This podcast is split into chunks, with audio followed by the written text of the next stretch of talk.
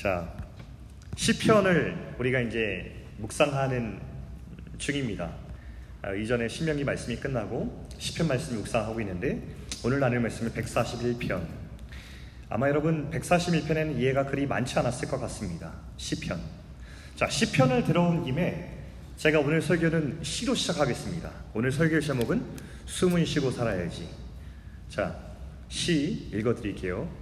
어, 이 시를 낭독한 이후에 이 시의 제목이 무엇인지 맞추는 분에게 소정의 상품을 드리겠습니다. 어, 제목을 맞추라고 했죠, 제가 지금 방금. 화면에 띄울 건데 화면에 제목이 있어서 취소하겠습니다. 네. 제목, 서시. 죽는 날까지 하늘을 우러러 한 점 부끄러움이 없기를. 입새에 이는 바람에도 나는 괴로워했다. 별을 노래하는 마음으로 모든 죽어가는 것을 사랑해야지. 그리고 나한테 주어진 길을 걸어가야겠다. 오늘 밤에도 별이 바람에 스치운다. 지금 감수성이 뛰어난 사람들은, 태연이 같은 사람은 지금 어쩔 줄 몰라 하고 있어요. 이 시를 듣고 나서 가슴이 벅차죠. 참 아름답고 좋은 시입니다. 이 시를 보면 아, 이 시인이 정말 이 세상을 살아가면서 자신을 돌아보고 성찰하면서 그리고 사랑하면서 올바른 길을 걸어가겠다는 의지가 참 보여지는 아름다운 시인데요. 이 시는 단지 아름다운 시일 뿐 아니라 한국 문학의 아주 상징적인 대표가 되는 시입니다. 여러분, 이 시를 쓴 사람이 누군지 아세요? 윤동주입니다. 여기 적혀있네요. 네. 일제시대 때 독립운동을 하면서 저항하는 시를 많이 남겼던 청년이었습니다. 어, 독립운동을 했다는 이유로 감옥에 갇혀서 옥살이하다가 아마 생체실험을 당한 것 같아요. 주사 자국이 많이 발견되었는데 생체실험을 당하다가 스물일곱 청년의 나이로 세상을 떠난 사람입니다. 사실 아까 읽은 서시라는 제목 있잖아요. 이 시는 제목이 없는 시였어요. 이 윤동주라는 시인이 죽고 나서 시집이 출간되었는데 유고 시집이죠. 근데 그 시집의 첫 시가 제목이 없던 저 시였거든요. 그래서 사람들이 나중에 제목이 없는 시에 아, 서문격인 시였으니 서시라고 이름을 짓자라고 해서 제목이 서시가 되었습니다. 그리고 우리나라를 대표하는 시가 되었어요. 어, 저 제목 없는 시에 윤동주 즈음이라는 저 한마디가 붙으면 저 시는 시인과 그의 삶에 대해서, 삶에 의해서 재해석되는 아주 무겁고 가치 있는 시로 다시 재해석되는 것이죠. 저는 이 관계를, 시와 시인의 삶의 관계를 오늘 백사십일 편에 그대로 가져와서 적용해보고 싶습니다. 이 시는요, 백사십일 편 위에 보면 성경에 여러분 기록되어 있죠. 다윗의 시라고 적혀 있습니다. 다윗은 누구냐면 여러분 잘 알죠? 그런데 그는 왕이었을 뿐 아니라 시인이었습니다. 시편이 백오십 편인데 그중 칠십삼 편을 다윗 혼자서 지었습니다. 시편을 이렇게 기록한 사람은 아무도 없어요. 다윗이 유일합니다. 시편의 절반을 기록했어요. 이것이 의미하는 바가 있어요. 다윗은 인생을 기도로 산 사람이었다. 그 시편은 모두 다 기도였거든요. 여러분, 다윗의 인생의 족적을 잘 따라가려면 사무엘상 십칠 장을 펴면 돼요. 거기에 다윗의 인생의 시작이에요. 다윗과 골리앗 싸움부터 펼쳐지죠. 그래서 그 다음부터 쭉 읽고 사무엘하까지 쭉 읽으면 다윗이 어떻게 살았는지, 어떻게 왕이 되었는지, 어떤 업적을 남겼는지를 우리는 잘 알아갈 수 있어요. 근데 다윗의 삶의 표면을 읽는 것이죠. 근데 눈에 보이지 않는 다윗의 삶의 이면을 보기 위해서는 사무엘상인 역사서를 볼 게 아니라 시편을 펼쳐야 돼요. 시편을 펼쳐서 그때로운 상황들이 있을 때 그가 어떻게 느끼고 어떻게 하나님께 기도했는지를 알려면 시편을 펼쳐야 된다는 것입니다. 다윗의 인생을 이루어간 것은 그의 보이지 않는 이면에 있었던 기도였어요. 모든 부흥은 기도의 결과입니다. 어떤 한 사람의 인생에 하나님의 부흥이 임했다면 그것은 그 원인이 기도라고 우리는 볼 수 있어야 돼요. 자, 오늘 이 시를 읽을 때 우리는 이 시가 기도의 사람 다윗의 시라는 사실을 염두에 두면서 좀 더 무게감 있게 이 시를 읽어가면 좋겠어요. 우리는 이 시를 보면서 어? 시편 백사십일 편, 평상시에 유명하지 않던 시, 잘 모르는 시라고 읽을 수 있겠지만 오늘 말씀을 함께 다윗의 삶으로 재해석했을 때에 여러분들이 이 제목 없던 시에 제목을 붙여놓을 수 있을 만큼 소중히 여기는 시로 다시 해석할 수 있는 일이 일어나면 좋겠습니다. 자, 먼저 우리 일 절 말씀 읽어보죠. 제가 읽어보겠습니다. 여호와여, 내가 주를 불러싸오니 속히 내게 오시옵소서. 내가 주께 부르짖을 때에 내 음성에 귀를 기울이소서. 자, 다윗이 하나님을 부르는 기도의 시작이죠. 여러분, 이 평범해 보이는 문구에 여러분 무엇을 느끼셨나요? 시인의 어떤 감정이 느껴져요? 누군가는 읽으면서 어 절박하다, 어 긴박하다 라고 하는 감정을 느낄지 모르겠지만 그것만 있는 것은 아니에요. 잘 읽어보면 저 시 안에 시인이 느끼는 감정 하나를 더 발견해요. 그게 뭐냐면 자신감, 자신감을 발견합니다. 이런 거예요. 내가 주를 불렀으니까 빨리 오십시오.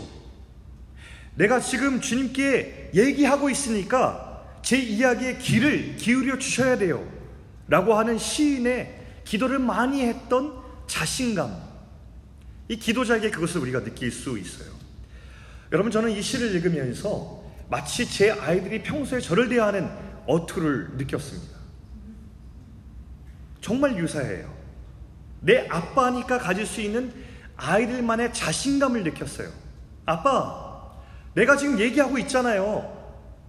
아빠, 제가 지금 부르고 있잖아요 라고 하는 그 자신감 있잖아요. 이런 자신감이 시 가운데 흐르고 있다는 것을 발견합니다. 자, 요한일서 오 장 십사 절에 보면요, 이런 말씀이 있어요. 그를 향하여 우리가 가진 바 담대함이 이것이니 그의 뜻대로 무엇을 구하면 들으심이라. 이 짧은 말씀이 얘기하는 두 가지가 있습니다. 첫 번째, 하나님은 우리의 기도를 들으신다. 두 번째, 그렇기에 우리는 하나님께 자신있게 기도한다. 이 두 가지가 이 짧은 구절 안에 들어있어요. 담대함 그리고 들으심이라는 단어에 의해서. 하나님이 들으신다는 사실을 여러분 믿으세요? 이 사실이 여러분에게 진부한 말로 들리지 않으면 좋겠습니다. 하나님은 들으십니다. 이유는 간단해요. 하나님이시기 때문에 그렇습니다. 성경에 성경을 읽어보면 하나님의 성품이 나오는데 이런 것들입니다. 하나님의 공의로우심, 하나님의 자비하심, 하나님의 사랑하심, 하나님의 인도하심, 이런 성분들이 계속해서 우리에게 알려지고 있어요. 그런데 중요한 것은 이 모든 성품의 하나님께서 우리와 만나길 원하신다는 거예요. 그게 성경의 포인트예요.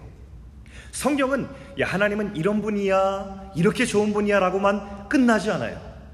성경이 계속해서 우리에게 읽을 때마다 얘기하는 것은 하나님이 이런 분이신데 그 하나님이 너랑 만나길 원해 라고 메시지를 던지고 있어요.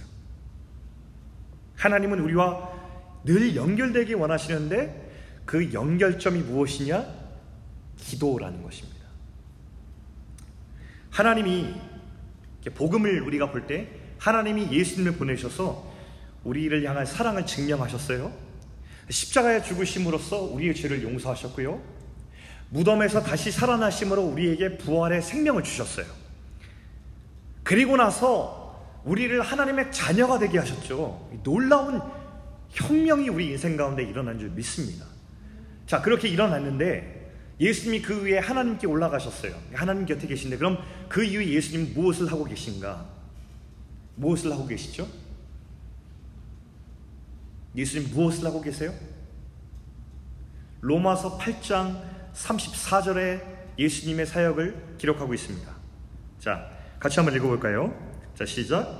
누가 정죄하리요? 죽으실 뿐 아니라 다시 살아나신 이는 그리스도 예수시니 그는 하나님 우편에 계신 자요 우리를 위하여 간구하시는 자시니라. 이게 예수님께서 하시는 일이에요. 예수님께서 우리를 위해서 간구하시는 것을 그 이후에 담당하고 계십니다. 자, 예수님의 십자가와 부활로 우리는 하나님의 자녀가 되었죠. 하나님의 자녀가 되었을 때에 우리 가운데 놀라운 특권이 하나 주어집니다. 우리가 생명을 얻었을 뿐 아니라 생명을 얻은 자로 이 땅을 딛고 살아갈 때에 우리 가운데 주어진 놀라운 특권 하나가 주어지는데, 그것이 바로 예수님의 이름으로 기도할 수 있는 것입니다. 저와 여러분에게 이런 자신감이 있으면 좋겠어요. 예수님의 이름으로 하나님께 기도할 수 있다는 자신감. 우리가 예수의 이름으로 기도할 때에 하나님 하고 부르면 하나님이 우리를 찾아오시고, 우리가 하나님께 말을 걸 때에 주님께서 우리의 귀 기울여서 얘기를 들으시고 대답하시는 하나님이심을 우리가 믿는 자신감이 있으면 좋겠어요. 이 자신감이 우리를 기도를 시작할 수 있도록 부르거든요. 여러분, 이것에 대한 믿음을 회복할 수 있기를 바랍니다. 기도의 사람 다윗은 이런 자신감이 있었거든요. 다시 일 절로 돌아가면 일 절의 고백이 그 자신감의 고백이었어요. 그리고 다윗은 이번에도 문제가 생겼을 때에 이 문제의 돌파구를 기도로 선택합니다. 그래서 이 절에 이렇게 얘기하고 있어요. 나의 기도가 주의 앞에 분향함과 같이 되며 나의 손드는 것이 저녁 제사같이 되게 하소서. 이게 무슨 말이냐면 좀 어렵죠, 여러분. 제사장의 이미지를 가져온 건데요, 제사장은 날마다 꼭 해야 되는 것이 있어요. 아침에 기도에 향불을 올려야 되고요, 그 성소 안에 들어가서, 그 다음에 저녁이 되면 제사를 매일같이 올려드리는 의무가 있었어요. 철칙이었죠. 다윗이 고백하는 거예요. 하나님, 제가 하나님은 이렇게 찾는 사람 되게 해주세요. 제사장이 매일의 향불을 올리듯 제가 달마다 주님 앞에 기도를 쉬지 않도록 하나님 도와주세요 라고 하면서 매일 기도하는 자기의 삶을 결단하며 나아가는 것입니다. 왜요? 다윗이 알았던 것이 있죠? 기도가 하나님 자녀들의 최고의 능력이자 특권임을 알았기 때문입니다. 자, 그런데요, 사람들이 문제를 만났을 때에 그 문제의 돌파구로 기도를 선택하는 일들은 굉장히 드뭅니다. 여러분 인정하시죠? 사람들이 어려움을 만나고 한계를 만날 때 선택하는 것은 주로 자기 힘을 의지하고 자기 힘으로 돌파하려고 하는 것입니다. 교만이라고 부르는데요, 교만은 기도의 최대의 적입니다. 사람들은 내 힘을 자랑하고 내 입술로 다른 사람을 깎아내리는 것을 내 입술의 주된 목적으로 사용합니다. 여러분, 우리가 그렇잖아요. 이게 우리의 죄성, 교만입니다. 사람들은 내가 내 스스로를 높이고 다른 사람을 깎아내리면 내가 더 나아지는 줄 착각합니다. 그런데 이 착각이 우리의 영혼을 병들게 하고 망가뜨립니다. 기도와는 멀어지고 내 입술로 나를 높이고 다른 사람을 내리는 일을 반복함으로 우리의 영혼은 병이 듭니다. 이것이 교만이 가져오는 치명적인 결과예요. 그런데 이것은 하나님이 주신 입술의 잘못된 사용법이죠. 입술의 사용법은 그게 아니에요. 하나님께서 우리에게 주어진 입술로 가장 영광스럽게 어, 사용할 수 있는 한 가지 목적을 주셨는데, 그것이 바로 기도라고 성경이 말합니다. 요한복음 십사 장 십삼 절, 제가 한번 읽어드리겠습니다. 너희가 내 이름으로 무엇을 구하든지 내가 행하리니 이는 아버지로 하여금 아들로 말미암아 영광을 받으시게 하려 함이라. 무엇을 하나님께 구하면 그 구한 것을 주님께서 응답하심으로 하나님께서 영광 받으시겠대요. 우리의 입술은 이렇게 사용하는 것입니다. 정말 놀라운 이야기예요. 저 여러분, 우리의 입술을 어떻게 주로 사용하고 있나요? 자, 제가 책을 한 권 읽었는데 지난주에 The Kneeling Christian이라고 하는 책이었어요. 무릎으로 사는 그리스도인. 어, 작가의 이름이 없어요. 그 작가가 일부러 자기 이름을 무명의 크리스천이라고 이렇게 어, 적어서 나왔어요. 기도에 관한 고전입니다. 거기에 이런 예화가 나와요. 이 책의 저자가 신학대학에서 공부할 때 일이었는데 방에 있었는데 한 친구가 방을, 방문을 확 열고 들어온 거예요. 흥분해서. 그 친구가 어떤 친구였냐면 예수님을 만난 지 얼마 되지 않아서 엄청나게 뜨거운 회심자였고, 그래서 성경을 날마다 탐구하면서 새로운 발견에 너무나 흥분을 감추지 못하는 그런 가슴 벅차하는 회심자였어요. 근데 그가 성경책을 들고 방으로 확 뛰어들어오더니 이렇게 묻는 거예요.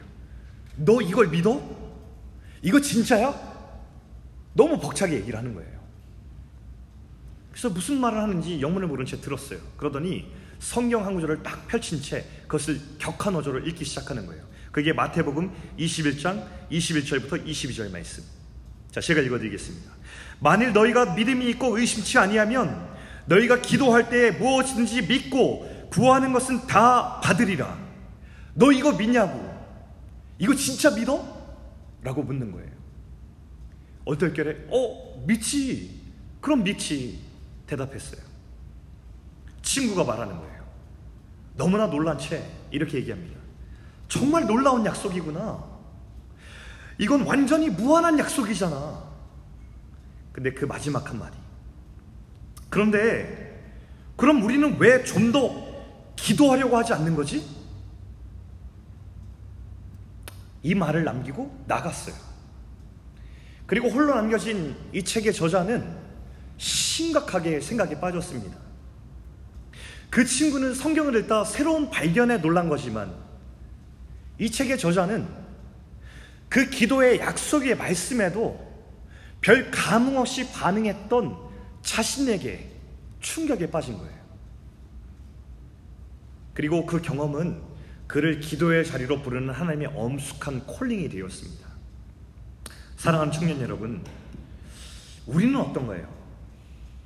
여러분에게 이 약속의 말씀은 진부하고 오래된 책의 이야기에 불과한가요? 아니면 내 인생을 기도의 자리로 부르시는 하나님의 초대인가요?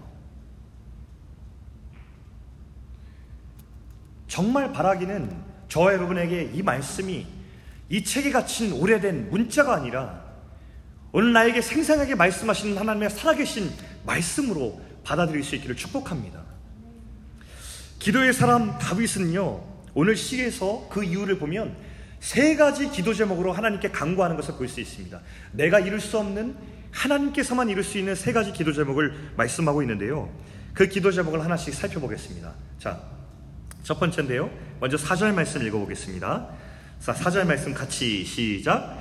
내 마음이 악한 일에 기울어 죄악을 행하는 자들과 함께 악을 행하지 말게 하시며 그들의 진수성찬을 먹지 말게 하소서. 자, 첫 번째 기도 제목은 뭐냐면요, 이거예요. 내 마음이 악한 일에 기울지 않게 해주세요 라고 하는 기도 제목이었습니다. 굉장히 중요한 기도 제목이에요. 자, 한 번은 이런 상황이 있었어요. 다윗의 인생을 볼 때 다윗이 쫓기고 있었어요. 누구에게? 사울 왕에게. 사울 왕이 죽이려고 혈안이 되었죠. 그래서 계속해서 잡으려고 이렇게 막 쫓았어요. 하루는 다윗이 있다는 곳을 소문을 듣고서 군사 삼천 명을 데리고 그곳으로 갔습니다. 근데 갑자기 사울 왕도 사람이잖아요. 화장실이 가고 싶은 거예요. 그래갖고 한 동굴에 들어갔어요. 화장실에 병사를 대동하지 않았죠. 화장실이니까. 동굴에 아무도 없는 줄 알고 혼자 들어갔는데 마침 그 동굴 안에 깊숙한 곳에 다윗과 그를 따르는 용사들이 있었던 거예요. 그의 용사들이 말했어요. 절호의 찬스입니다. 지금 저 사람을 죽이면 다윗님께서는 더 이상 도망자 신세가 되지 않습니다. 다윗이 어떻게 했을까요? 죽이지 않았어요. 다윗이 만약에 이 사람을, 사울을 그때 죽였다 하면 지긋지긋한 도망자의 삶은 끝이 나고요, 백성들로부터 상당한 신임을 받았었기 때문에 차기 왕의 자리 보장되었을 거예요. 한마디로 인생이 역전되고 성공할 수 있었던 거예요. 앞에 진수성찬이 여기 있어요. 그냥 차려진 걸 먹으면 되는 거예요. 그럼 다윗이 안 먹는단 말이에요. 이걸. 왜 그랬을까요? 다윗이 그것이 하나님께서 기뻐하시는 것이 아니라는 것을 알았기 때문이에요. 그럼 여기서 중요한 포인트. 다윗은 그러면 타고나게, 타고난 정직한 사람일까요? 타고난 바른 길을 걷는 사람일까요? 아니요. 이 기도에서 볼 수 있어요. 다윗은 오랫동안 하나님, 악인의 행함에, 악인에게 마음이 기울지 않도록 제 마음을 좀 세워주십시오. 하나님, 악인들 진수성찬이 늘 보면 더 먹음직스럽고 매력적이고 화려해요. 이거 먹고 싶어요, 주님. 그런데 이 진수성찬 먹지 않게 도와주세요. 기도했단 말이에요. 하나님 도와주셨어요. 마음이 기우는 그 순간에, 진수성찬이 먹으면 되는 그 순간에 주님께서 막아주셔서 그때에 하나님께 정직하게 행하는 그 길로 선택할 수 있었어요. 사탄은요, 끊임없이 우리 가운데 이야기합니다. 눈앞에 진수성찬만 보게 합니다. 눈앞에 결과에 현혹되어서 그것을 선택하는 것이 아주 매력적인 선택인 것처럼 보이게 합니다. 그런데 이때 우리의 기울었던 마음을 다시 세우고 우리의 감겨졌던 눈을 다시 뜨게 하는 것이 있습니다. 그게 뭐라고요? 기도. 여기 참 유명한 말이 하나 있는데요, 이런 말이 있습니다. 사탄은 우리의 수고를 비웃고 우리의 지혜를 조롱한다. 사탄은 우리의 수고를 비웃고 우리의 지혜를 조롱한다. 그러나 우리가 기도하면 두려워 떤다. 사랑하는 우리 청년 여러분, 하나님의 뜻을 구하고 사는 것은 우리의 의지와 우리의 결단으로만 되지 않아요. 우리가 예수 그리스도의 손과 발로 살기 원한다고 고백하며, 그래서 우리가 공동체를 이루면서 예수님 뜻이 무엇이야? 우리 어떻게 예수님 닮아갈 수 있어? 우리 어떻게 하면 예수님의 손과 발로 이 세상에 빛과 소금 될 수 있어? 라고 꿈꾸며 살아가지만 그거 신념만으로 되지 않아요. 그 공동체가 필히 하나님 앞에서 해야 될 것이 있는 것이 뭐예요? 함께 무릎 꿇어 기도하는 것인 줄 믿으시기 바랍니다. 이것이 우리에게 필요해요. 자, 다음으로 두 번째 기도 제목 오 절 보겠습니다. 자, 같이 읽죠. 시작. 의인이 나를 칠지라도 은혜를 여기며 책망할지라도 머리에 기름같이 여겨서 내 머리가 이를 거절하지 아니할지라. 그들의 재난 중에도 내가 항상 기도하리로다. 자, 두 번째 기도 제목은 뭐냐면 동역자의 책망을 은혜로 여기게 해주세요 라는 기도 제목이었어요. 아, 어렵다. 말만 들어도 어려운 건데 다윗은 이것을 기도 제목 삼았어요. 자, 여러분, 사람은 누구나 실수하고 잘못을 저질러요. 저도 그렇고 여러분도 그래요. 완벽한 사람은 없는데 다윗도 그랬어요. 다윗의 인생으로 잠깐 돌아가 봅시다. 다윗이 인생에 암흑기가 있었어요.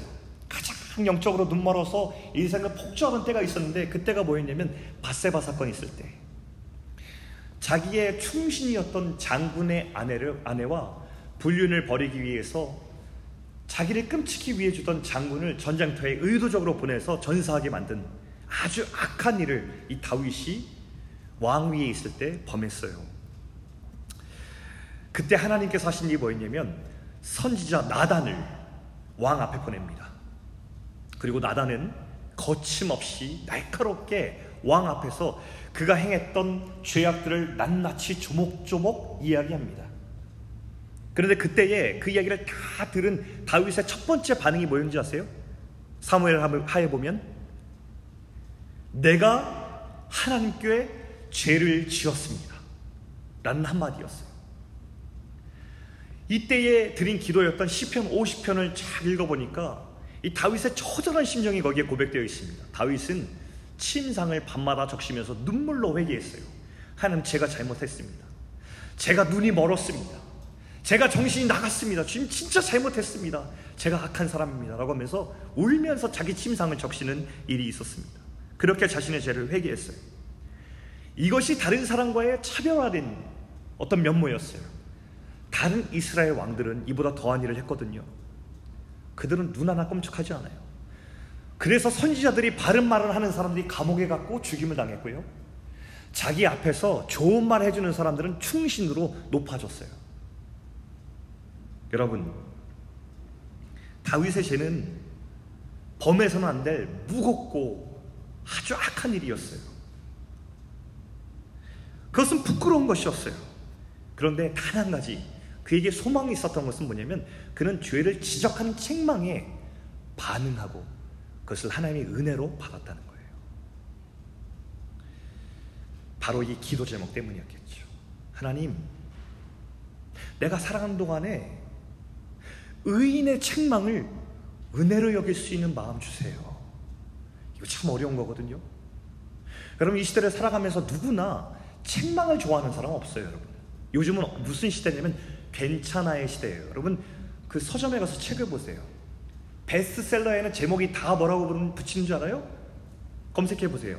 괜찮아, 뭐 해도 괜찮아, 뭐, 뭐, 뭐 괜찮지 않아도 괜찮아, 괜찮으니까 괜찮아, 다 괜찮아, 괜찮아, 괜찮아, 괜찮아. 그러나 저는 이 시대적 흐름 가운데 진정한 위로가 괜찮아일까라는 생각을 해요. 다 괜찮은 건 아니잖아요.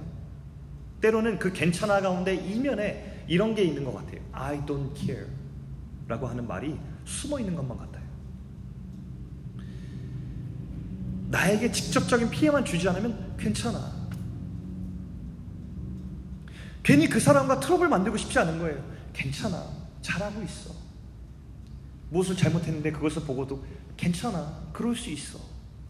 때로는 이 말이 필요한 사람들이 있지만, 그러나 이 시대는 다 괜찮아만 말하고 실제로 그 사람의 인생 깊숙한 곳을 사랑하지 않는 현상들이 일어나고 있다는 것을 우리 인정해야 돼요. 사랑하는 베이징 여러분, 저는 제안합니다. 우리 서로에게 진짜 동역자, 날선벗이 되어주길 바랍니다. 여러분, 날선벗 의미 알아요?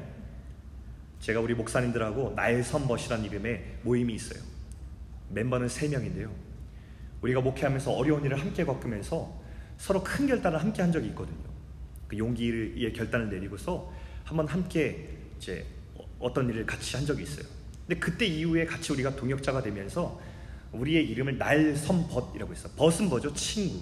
근데 친구인데 그냥 친구 말고 날선벗.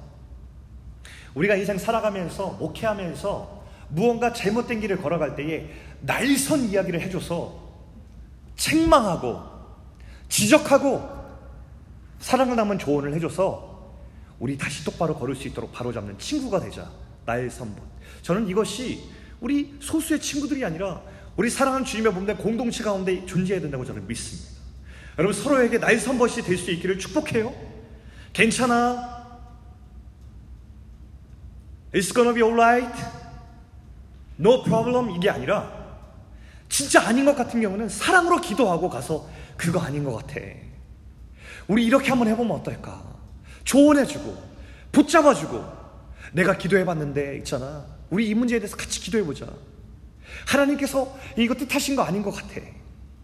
때로는 따끔하게 얘기하면서 동생들한테, 동역자들한테 너 이 길 똑바로 걸어가는 거 아닌 것 같아, 돌아와, 우리 이렇게 가자 라고 서로에게 해줄 수 있는 말들이 진짜 사랑 아니에요? 우리 몸된 교회 안에 나의 선벗이 필요합니다. 괜찮아, 괜찮아, 괜찮아. 적당히 디스턴싱 하면서, 적당히 관계의 거리를 두면서, 다 괜찮아 라고 하면서 서로 가운데 관계에 트러블 생기지 않는 정도만 지키며 살아간다면 그것이 주님의 몸된 교회예요. 그게 주님의 몸의 지체들이에요. 성경에 보면 한 지체가 아프면 다른 모든 지체가 아프다고 교회를 정의했어요. 근데 어떻게 한 지체가 잘못된 길을 가는데 다른 지체가 괜찮을 수 있어요? 어떻게 괜찮다고만 얘기할 수 있어요? 교회는 서로를 향하여서 주님의 심정과 사랑을 가지고 날선벗이 되어지는 곳인 줄 믿습니다. 여러분, 서로 가운데 하나님, 누군가 나에게 사랑으로 권면하고 사랑을 담아 기도로 나한테 지적할 때 그것을 싫어하지 않고 하나님의 음성으로 여기고 은혜로 여길 수 있는 마음을 주세요 라고 우리가 기도할 수 있는 성숙함이 우리 공동체 가운데 흐를 수 있기를 축복합니다. 자, 세 번째 마지막 기도 제목을 보겠습니다. 팔 절 말씀인데요, 같이 한번 읽어보겠습니다. 시작. 주 여호와여, 내 눈이 주께 향하며 내가 주께 피하오니 내 영혼을 빈궁한 대로 버려두지 마옵소서. 자, 세 번째 기도 제목은 뭐냐면 내 영혼이 가난해지지 않게 도와주세요. 내 영혼이 가난해지지 않게 도와주세요. 이렇게 하는 기도 제목이었습니다. 여러분, 좀 생소하죠? 다윗은 참 기도의 사람이라는 게, 아, 이런 기도까지 했구나. 자, 요즘은 상대적으로 모든 것이 풍족한 시대예요, 여러분. 특히 우리가 살아오는 컨텍스트는 이제 북미잖아요. 북미 가운데 여러분, 세계에서 가장 잘 사는 곳이 북미 아니에요? 그러니까 모두가 캐나다나 미국 가서 살고 싶어 해요. 물론 늘 좋은 것만 아니지만요. 사람은 누구나 가난하게 살지 않기 위해서 노력해요. 열심히 돈을 저축하기도 하고요, 노후를 준비하기도 하고, 어떻게 하면 가난을 벗어나서 좀 더 풍요롭게 살까 고민하는 것을 우린 상식이라고 생각해요. 그런데 그에 반면에 영혼이 가난해지는 것에 대해서는 여러분 어떨까요? 내 영혼이 빈곤해지고 있다는 그 영혼의 빈곤에 대해서 사람들은 얼만큼 관심이 있을까요? 그것도 상식이라고 생각할까요? 그 영혼의 빈곤에 대해서 영혼의 부요함으로 가기 위해서 노력하는 것도 상식적인 투자라고 생각할까요? 많이 그렇지 않은 것 같습니다. 하지만 오늘 다윗을 보면 이 영혼의 가난을 심각하게 다뤘어요. 자, 제가 내 영혼을 빈궁하게 내버려 두지 마옵소서라는 구절에 대해서 이스브이 이 버전 성경을 보니까 뭐라고 표현되어 있냐면 이렇게 나와 있어요. Leave me not defenseless 이렇게 나와 있습니다. 나를 무방비 상태로 두지 마세요 라고, 라고 표현했고요. 거기에 또 각주가 달려 있어요. 성경에 이렇게 번호가 달려 있으면 그 번호 밑에 보면은 그 번호에 또 다른 해석이 달려 있어요. 이렇게도 해석될 수 있습니다 라고 나와 있는데 거기에 뭐라고 나와 있냐면 이렇게 나와 있어요. Do not pour out my life. 내 생명을 쏟아지도록 두지 마세요 라고 이렇게 나와 있어요.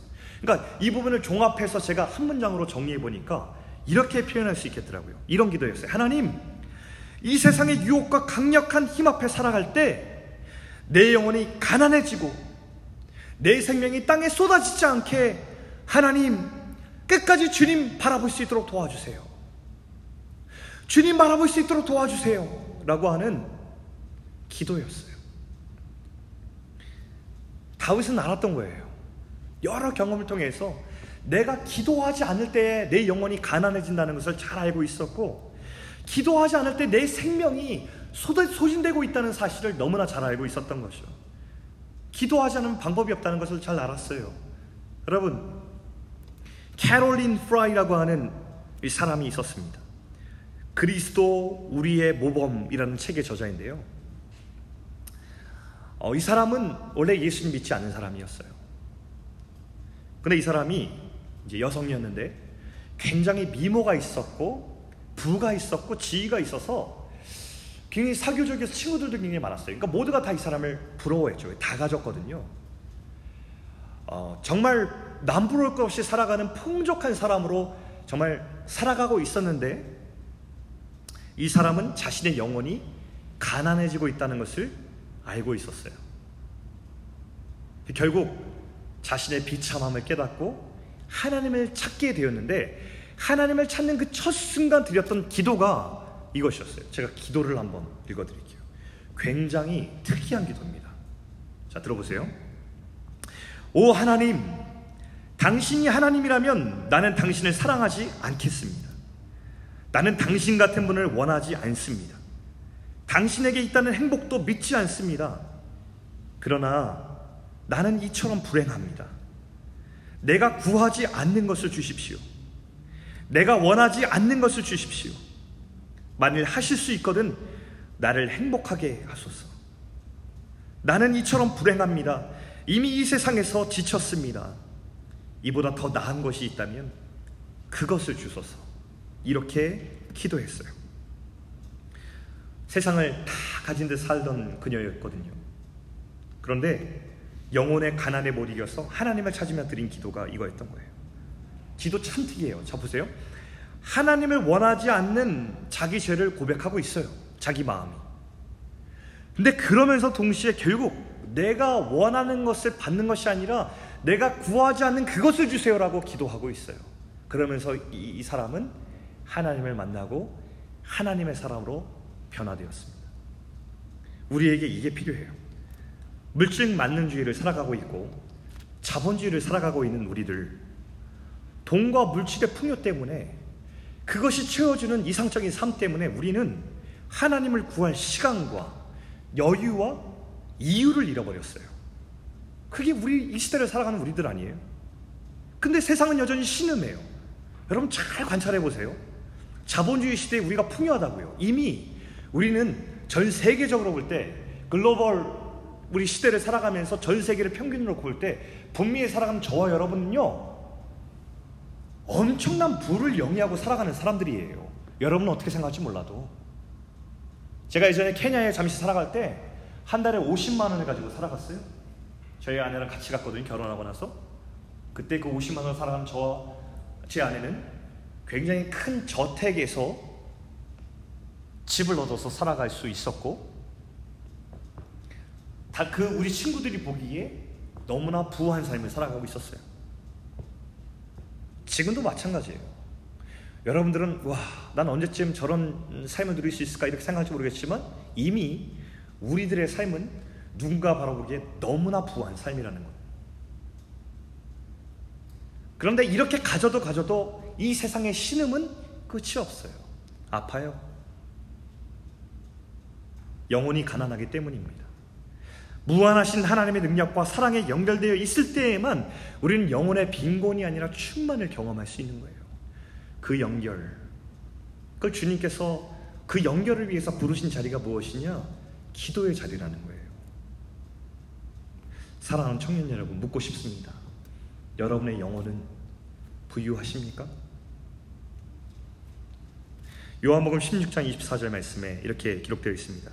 지금까지는 너희가 내 이름으로 아무것도 구하지 아니하였으나 구하라, 그리하면 받으리니 너희 기쁨이 충만하리라. 하나님 이렇게 말씀하고 계세요. 기도의 자리로 부르시는 거죠. 너희를 기도할 때 기도의 자리에서 나와 연결되면 너의 기쁨이 충만할 거야, 약속하십니다. 제가 한번 예전에 설교에서 얘기한 적이 있는 것 같아요. 저는 바닷가에서 자랐어요. 그러니까 안면도에서 자랐어요. 예. 믿기지가 않죠. 굉장히 시골에서, 바닷가 마을에서, 정말 어, 깡촌에서 자랐어요. 지금 생각해보면 시골도 그런 시골이 없었어요. 어, 버스도 잘 다니지 않는 곳이었는데 바닷가 마을에서 저는 수영을 놀이 삼아서 여름이 되면 그렇게 놀았어요. 그래서 저는 바다에서 어릴 때부터 수영을 아주 잘하는 그런 소년이었어요. 그런데 그렇게 수영이 자신이 있었음에도 불구하고 저는 나중에 제가 컸을 때 수영장에 등록을 했어요. 왜 그랬을까요? 제 수영은 굉장히 거친 수영이었어요. 바다 수영이었기 때문에 일명 개 수영이라고 되게 바쁜 수영 있잖아요. 그러니까 머리를 항상 수면 밖으로 이렇게 물을 뱉으면서 막 하는 수영이라서 너무 분주한 수영인 거예요. 그래갖고 제가 영법을 배우고 싶은 거예요. 왜? 수영을 한 사람 보니까 레인을 가르면서 유유하게 고개를 돌렸다가 팔을 저었다가 하는데 너무 멋있어 보이는 거예요. 심지어 아름답게 보이는 겁니다. 그래서 나도 저렇게 아름답게 수영해야지, 더 이상 바쁘게 수영하지 않으리라 결단하면서 수영장에 등록을 했습니다. 저는 빨리 레인을 가르고 싶었는데 이 강사가 저를 레인에 보내주지 않는 것입니다. 유아풀에 나를 가둬두고 계속해서 발장구 치는 법, 호흡하는 법을 가르치는 거예요. 저길 가야 되는데, 팔을 젓는 법을 배우고 싶은데, 빨리 화려한 턴을 해야 되는데 호흡만 가르치는 거예요. 저보고 음파를 하라고, 음파, 음파 이걸 해야 된다고. 그래서 제가 그걸 하느라고 한동안 물속에 못 들어갔습니다. 나중에 물속에 들어가서 수영을 직접 해볼 때에 그때 깨닫게 되었습니다. 음파라고 하는 이 호흡은 너무 귀하구나. 내가 팔을 한번 젓기 위해서, 발을 한번 구르기 위해서 한 번의 호흡은 내 생명과도 같구나. 호흡이 안 되면 팔을 저을 수도 발을 구를 수도 없었던 거예요. 그것을 제가 수영을 배우면서 깨닫게 되었어요. 우리 인생도 마찬가지예요. 우리 신앙의 본질이 왜 기도냐면 바로 이 기도가 우리 인생의 호흡이 되었기 때문이에요. 그래서 예전부터 신앙인들이 하나같이 하는 얘기가 있어요. 기도를 얘기하면서 기도는 우리 영혼의 호흡이다. 그 말은 틀리지 않아요, 여러분. 그러므로 기도는 우리 예수를 믿고 살아가는 모두에게 숨을 쉬는 것 같아요. 그렇다면 여러분, 우리 숨은 쉬고 살아야죠. 우리 사랑하는 베이징 여러분, 여러분들 중에서 아직 기도라는 것이 어색한 분이 있을 거예요. 제가 이 기도라는 것을 어떻게 하면 좋을지, 아, 기도에 대해서 어떻게 여러분들 더 초청할지 한 번에 다룰 수 있으면 좋겠는데 이 짧은 설교 안에 다 다룰 수는 없어요. 그런데 적어도 이것만은 오늘 설교에서 기억해 주면 좋겠어요. 우리가 하나님하고 부르면 하나님 여러분 앞에 찾아오세요. 이걸 의심하지 마세요. 찾아오신 하나님 앞에 여러분이 하나님 다음에 어떤 말이라도 걸면 주님은 들으세요. 그리고 주님 반드시 대답하세요. 이것이 여러분의 기도의 시작입니다. 사랑하는 청년 여러분, 여러분 중에 신앙의 연수가 오래되었는데 신앙의 기도가 아직도 어색하고 기도회에 모여서 기도하는 것이 아직 낯선 사람들이 있을 거예요. 여러분, 기도의 자리로 오십시오. 초청합니다. 셀 안에서 여러분 많이 기도하세요. 셀 모임은 셀 리더를 통해서 반드시 서로 중보하고 진심의 기도를 담아서 기도하면 좋겠습니다. 여러분, 기도가 어색한 사람 있죠? 괜찮아요, 여러분. 이것만 하면 돼요. 제가 아까 말했잖아요. 하나님을 부르라고. 그럼 하나님이 오신 거예요. 말을 걸면 돼요. 어떤 말도 괜찮아요. 형식도 필요 없어요. 하고 싶은 말을 하세요. 그 다음에 끝에 이렇게 얘기하면 돼요. 우리를 생명 다해 구원하시고 우리에게 생명 주신 예수님의 이름으로 기도합니다. 아멘. 그러면 기도해요. 여러분, 이렇게 기도를 세워가는 여러분의 세리님을 좋겠고, 목요 기도에 열려 있습니다. 여러분, 함께 기도해서 어떻게 기도하는 것인지 서로 함께 모여서 기도할 수 있는 현장감을 우리 원한다면 이제 우리 목요 기도에 초대합니다. 그동안 우리 베이직이 신앙 가운데 잘 성장하고 또 부흥하고 했지만 한 가지 참 부족했다고 느낀 것이 뭐였냐면 그것이 기도였습니다. 함께 모여서 기도하는 것. 요즘 시대를 진단할 때 모든 사람들이 하나같이 하는 이야기가 교회 가운데 기도가 약화되고 있다. 프로그램은 많고 무언가 교회 안에서 으쌰으쌰 하는 건 있는데 진짜 하나님 앞에 진지하게 모여서 기도하는 기도회가 약하, 약해지고 있다라고 얘기하고 있었습니다. 근데 여러분, 시대는 변할 수 있고 담는 그릇은 담을 수 있지만 기도라고 하는 하나님과 만나는 그 연결점, 그 자리는 변하지 않아요. 정말 바라기는 우리 시편을 이 묵상하면서 정말 우리 가운데 기도하고 싶은 그 열망이 불타오르는 놀라운 부흥이 일어나기를 축복합니다. 마지막으로 여러분, 이 말을 여러분에게 나누고 싶어요. 아돈이람 골든이라고 하는 사람, 이 사람이 이런 얘기를 남겼는데 너무 좋은 말이라 여러분과 함께 나누고 싶습니다. 한번 자막 띄워줘 보실래요? 이런 말을 남겼어요. 이제 그 사람이 했던 원어를 그대로 제가 적어 옮겨온 건데요, 이렇게 얘기를 하더라고요. You can do more than pray after you have prayed. But you cannot do more than pray until you have prayed. 당신이 기도한 후에는 기도한 것보다 더 많은 것을 할 수 있지만 기도하기 전까지는 기도보다 더 큰 일을 할 수 없다. 여러분, 가슴에 새기면서 우리 젊은 청년의 때에 하나님과 기도의 자리에서 만나는 것을 꼭 가슴에 새기면서 기도자로 변화해가는 저와 여러분 되기를 축복합니다. 우리 같이 한번 찬양하며 나아갑시다. 우리 원하고 바라고 기도합니다 라는 찬양이 있어요. 이 찬양 여러분 잘 모르실 수 있는데 멜로디가 아주 간단하고 가사가 참 은혜되니까 우리 결단하는 마음으로 같이 불러봅시다. 다 같이 일어나셔서 하나님께 고백하며 나아가겠습니다.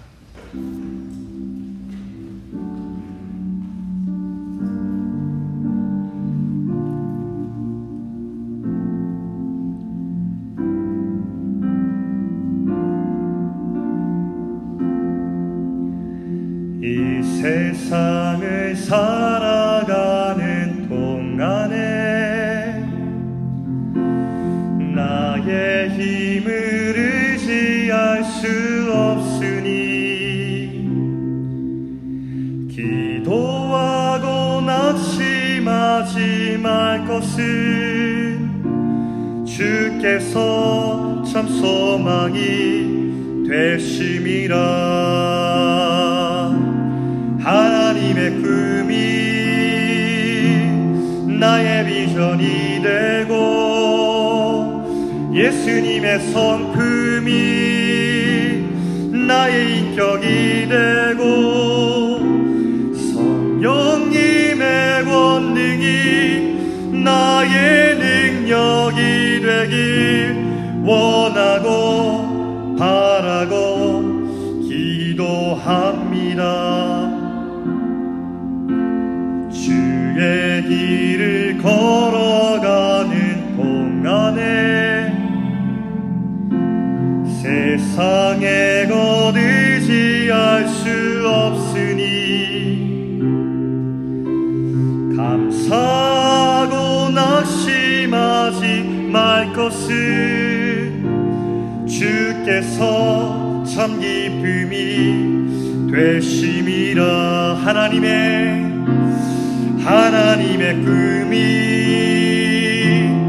나의 비전이 되고 예수님의 성품이 나의 인격이 되고 성령님의 권능이 나의 능력이 되길 원하고 바라고 기도 밤 하나님의 꿈이 하나님의 꿈이 나의 비전이 되고